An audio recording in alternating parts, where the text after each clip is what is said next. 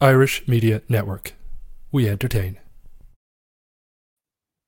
Good evening, folks, and welcome to Irish Media Network Sports Update. I'm your host, Joe Caulfield, and on tonight's show, we're going to be talking all things horse racing. So, as many of you may know, the Irish government have allowed Irish horse racing to be the first sport to recommence on the 8th of June. Now, Horse Racing Ireland this week published a very extensive document on the protocol which will effectively use to implement monitoring and regulation around all race meetings going forward in the weeks and months to come. I am very, very happy to be joined this week by my guest up and coming and leading trainer of Fresnel, Black Magic Woman, and many others down in Killarkin Stud this week. I am joined by Jack W. Davison. Jack, thanks so much for coming on the line and chatting to me. Not at all. Thanks for having me. So tell us, how are things down in County Meath? Yeah, everything is good, Joe. Um, we were very glad of the good news a couple of weeks ago that we could get back racing mm-hmm. on June the 8th. Um, it was a very anxious time for for all of us in the in the horsey game, if you like. Um, I know there's a bigger bigger world outside of horse racing, but at the same time, it's uh, it, it's our livelihood. So it was good that we could get get the get the date back to June 8th as opposed to June 29th. So uh, you know, we're all looking forward to getting back racing. Just we just want to get back to work. That's good to hear. And can I ask you, over the last kind of eight weeks since since lockdown was imposed, how have you mm-hmm. managed? So, is it is it have you had to scale back, or has it been business as, as usual for you? Yeah, well, that's that's yeah, that's been the real challenge, Joe. Uh, because with dealing with with with race horses, they're you know we we kind of like to we treat them like they're professional athletes. So mm-hmm. we we train these animals to to peak at a certain time of year and with that we need to increase intensity and then you know back off them a little bit. So without a target race um it's very it's very difficult. It's a little bit aimless and mm-hmm. you, you go through your routine main, maintenance training um which is fine. You keep the horse relatively fit and healthy and um you need to the animal needs to be cared for anyway. But of course. without racing it, it you know the whole thing is just a little bit aimless and the staff you know just even the staff get a little bit you know a little bit bored if you like and we're just doing the routine work and without anything to look forward to you know it's all about racing and you know and uh, and the preparation leading up to that that's when the the intensity and the excitement builds yeah, of course. And actually, it's funny that you mentioned that because the first show we had two county footballers on, and we were talking about how difficult it is for them to maintain their motivation and their drive without a first championship match of the season to kind of work towards and count back from. When you're dealing with animals, is there any sort of psychological element for them to kind of maintain them over the course of the year, or how does that work? Yeah, well, that's that, that's the the kind of uh, that's the constant challenge that we have as trainers is just trying to figure out each animal uh, mentally as well as physically and what suits them. Yeah, I can so, imagine you know, like like some horses, like they're all different. Is the first thing I'll say. Some horses need racing to keep them focused. Some horses need more work between racing to keep them fit. You know, some animals are bigger, they're they're fatter, if you like, so they need okay. more work. Other yeah. animals need less. So, um, without a racing program, um, that all goes out the window. You know, yeah. so um, yeah, no, they're they're all different. They all need to be trained differently. So, um, you know, without without a target, then the whole thing is just a little bit little bit aimless. Yeah, and can I ask you then, in terms of um, staff? So you have, am I right in saying you've you've twenty horses in the stables at the moment? Yeah, so it sort of fluctuates between twenty and twenty-five, but 20, 20 as we as we as we sit here speaking, yeah. Okay, and then how many staff have you employed to look after them, to mm. train them on a kind of a, on an ongoing full time basis? Five staff, Joe. Uh, ideal ideal ratio is kind of one staff member to every three or four horses. Okay. Um, so five staff excluding me. So I just kind of hover Oversee. around and do and tie up the loose ends. But yeah, five five staff looking after the twenty horses, which means you know uh, four of the staff ride out. So mm-hmm. four four riders will ride five horses a morning if you like. So that's okay. And do they live on site? Uh, no, just one of them does. Just one of them does. But the the other girls live. They live two of the girls live quite close by, and then uh, my other my other lad is Monasterevin Kildare, so he's a little bit further to travel. Okay, and are they deemed essential workers? So there's been no Mm. like they're they're able to go to work on a continual basis. There's been no kind of lapse there. Yeah, we've been lucky in that regard because um, we our our industry falls under the category of a you know of animal care. Animal we- care, I would have thought that. Yeah, so we we had an exemption in the first place, uh, if you like, from from from the from the initial lockdown period. So uh, we were lucky that we were allowed to go to work because you know we had to take out, we had to look after the horses. So that just meant me providing letters to to my staff that would you know permit them to to travel to and from work on a daily basis.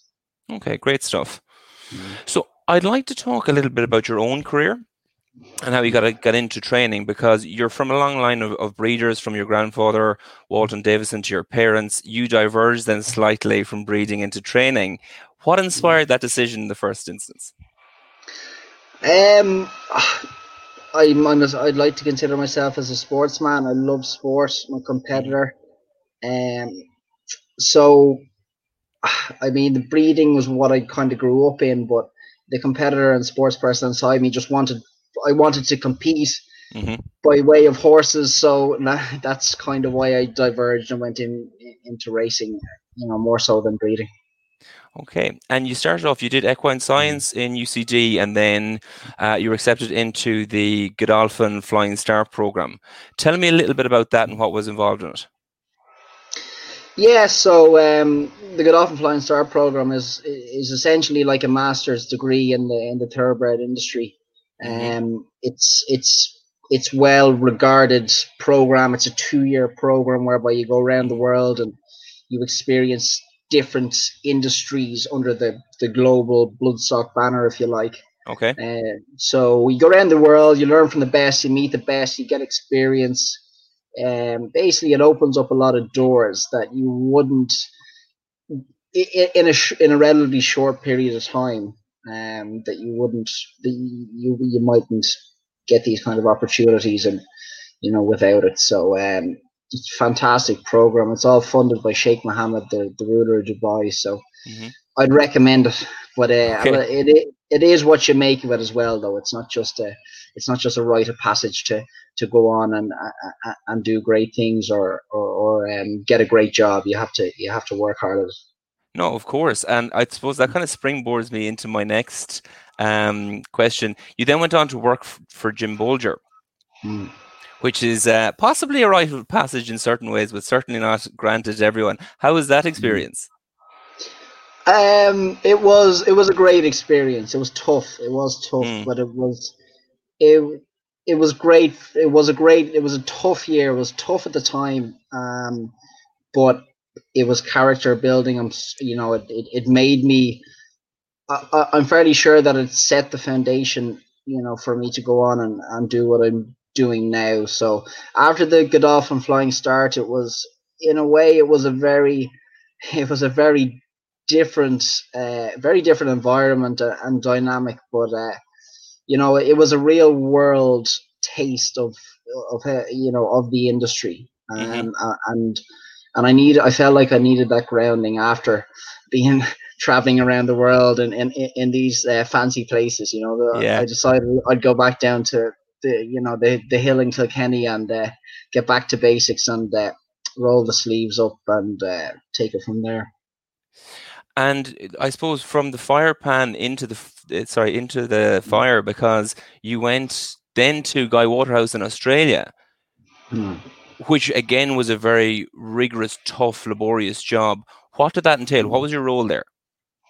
Yeah, that was that that was really that was that was that was tougher than Jim's now to be honest because um I went in there as a as a an exercise rider so hmm um all of a sudden I, I think when I flew over I weighed about uh, I'd say just under 11 stone but within six weeks I was nine and a half stone between uh but you just just with the schedule it's so hot and you know Wow. Been riding- yeah it was it was a lot of weight loss but was that's what ha- that was just the routine I was in. I was riding seven or eight horses every morning, and then we used to take them to the beach, and um, it was all go. So uh, that was that was pretty intense, yeah. But Mhm. um, good experience again, yeah.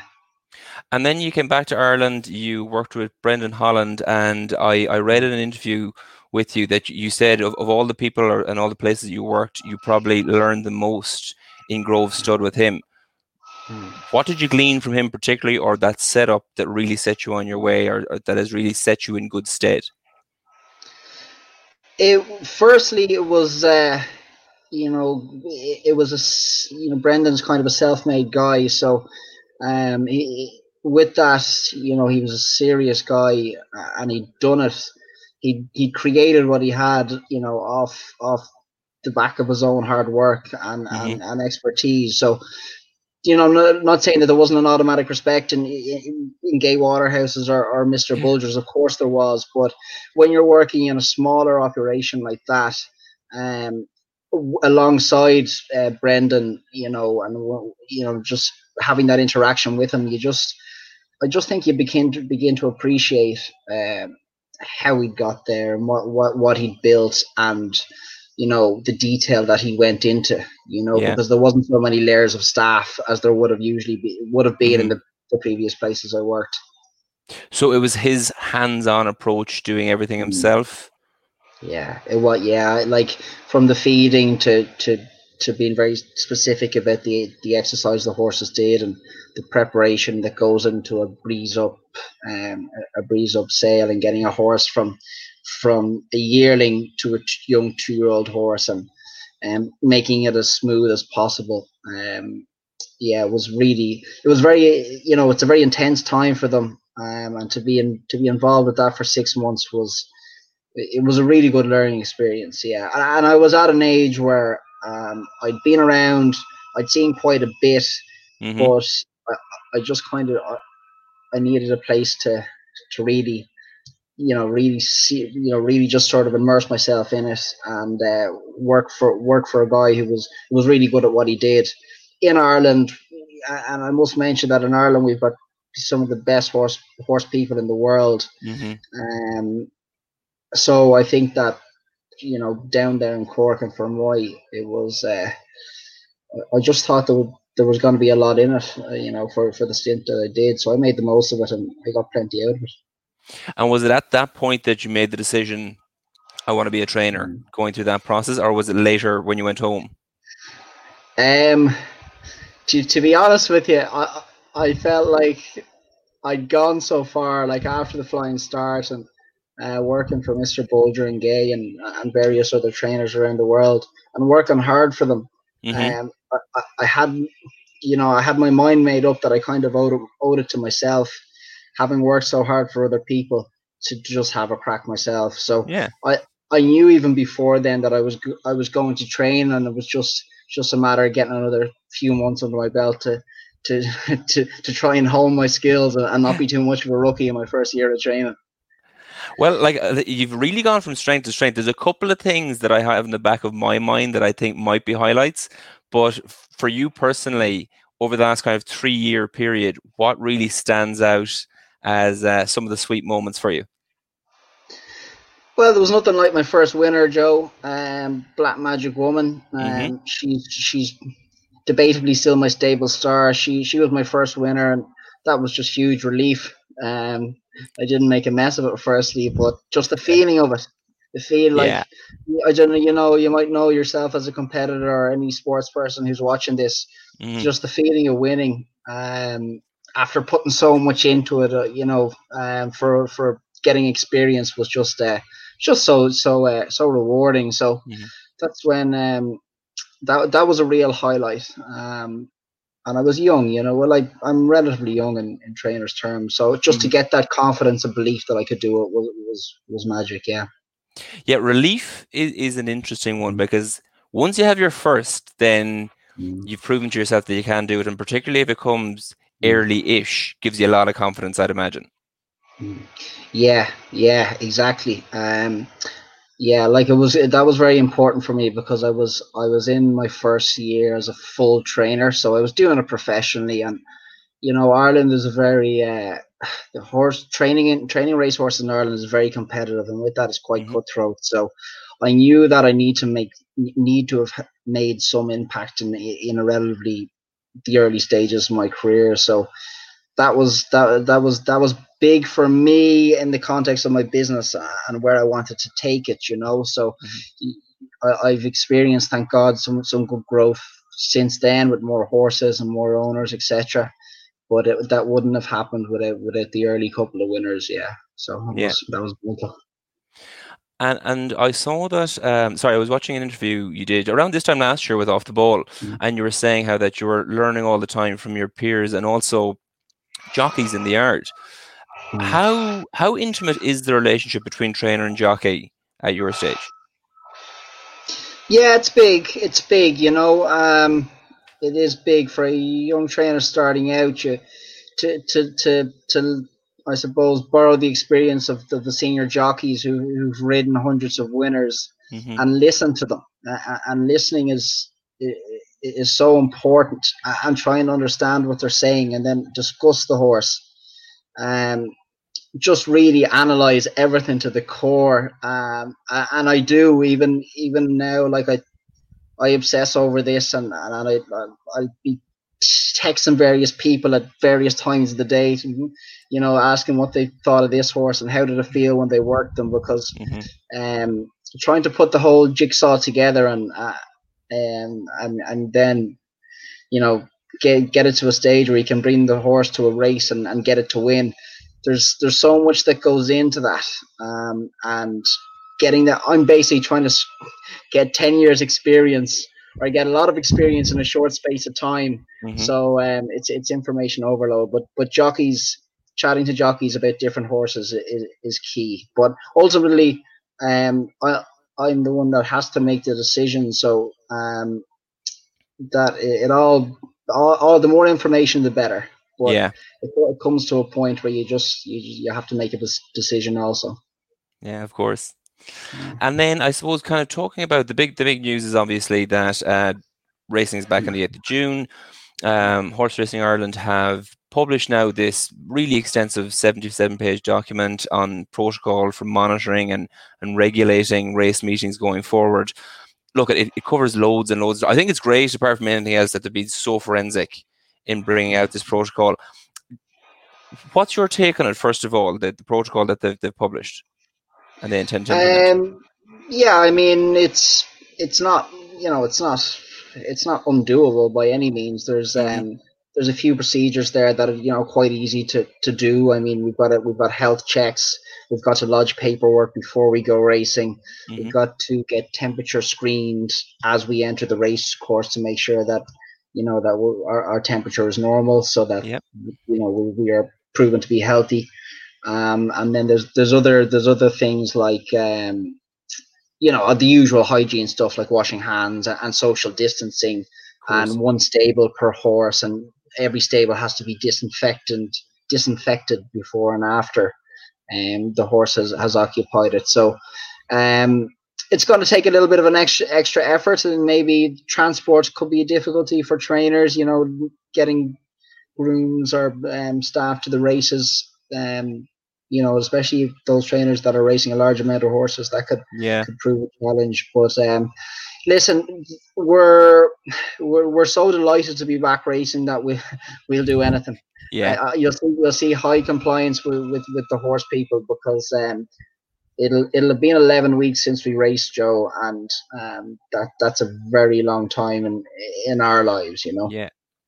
And like there's another kind of um, secondary element to it. I read somewhere that hmm. 30,000 people in ireland depend in some way shape or form either directly or indirectly directly on the horse racing industry so from farmers to farriers to breeders to jockeys and trainers like yourself to the media, how mm-hmm. imperative is it that they get it right now to ensure that meetings can go on and there isn't another pause period to ensure the future of the sport? Hmm. Yeah, well it's, it's absolutely vital because like an 11 week stop of racing has has really pushed us, really squeezed you know, owners, trainers, jockeys as well. You know, those guys got to keep their weight in check. So I think I think that we uh, during the eleven weeks we had a good we had a lot of time to think about the, the consequences of not racing, and we were dealing with it then. yeah. um, to a point where our our worst nightmare now is is a situation where you know we can't race. So yeah. um, it's very important that we all show a high level of compliance um, when we're going racing. Um, and we, we did prove that we could race behind closed doors for 10 days prior to the lockdown. So, yeah. and I was in Dundalk at that time as well. And, and I was, it was amazing how, how disciplined everyone was when it came to, to respect uh, obeying the rules. Um, so you know we're a good we're a good community like that. We understand the importance that this industry has to our livelihoods, mm-hmm. and as you said, to the component industries, farriers, feed guys, um, and all the rest of it. So um, you know we'll we will be we will be making doing our best to make sure that this this has to go right. Yeah. Yeah. Well, I think even the HRI going to such pains to lay out such an extensive extensive protocol is indicative of the fact that they take it so seriously. Mm-hmm. Yeah, absolutely. Seventy-seven pages took a bit of doing. I could imagine that. Good, yeah. uh, good evening read for you. Can I ask when when will you be back racing? First day, first day, Joe. Okay. Yeah, um, I was on the Curragh this morning, working, working, working a lot of horses, and it was beautiful out there. Sun was shining, and uh, great atmosphere around the place because uh, racing will be back in nearly 10 days. So I'll be there. I'll be in Naas, couple of runners, two or three, and nearly every day thereafter. I believe it would be remiss of me for the audience, uh, if nothing else, to ask if you had any tips for us going in on the 8th of June. Yeah, yeah, I yeah, you could have, uh, yeah, you could, for the gamblers amongst you, you could have two euro each way on um, a filly that I train called Shorter Skirt. Shorter skirt. Shorter Stick skirt. mortgage on it. Just two euro each way, Joe. okay, okay. Jack, thanks so, so much uh, for coming on the show and talking to us. Good luck on the 8th of June and for the rest of the year. Um, and please, God, look at it. It'll, it'll kickstart well. You'll adhere to the protocol and um, it'll go from there in a positive fashion. Thanks a lot, Joe. Appreciate it. Thanks a million, Jack. Take it easy. And that's it for us again this week, folk. Thanks a million to Jack for coming on and having the chat with us there. Thanks again to yourself, as always, for tuning in and watches, watching us. Tune in again next week for more from Irish Media Network Sports Update. And for myself, Joe Caulfield, be good.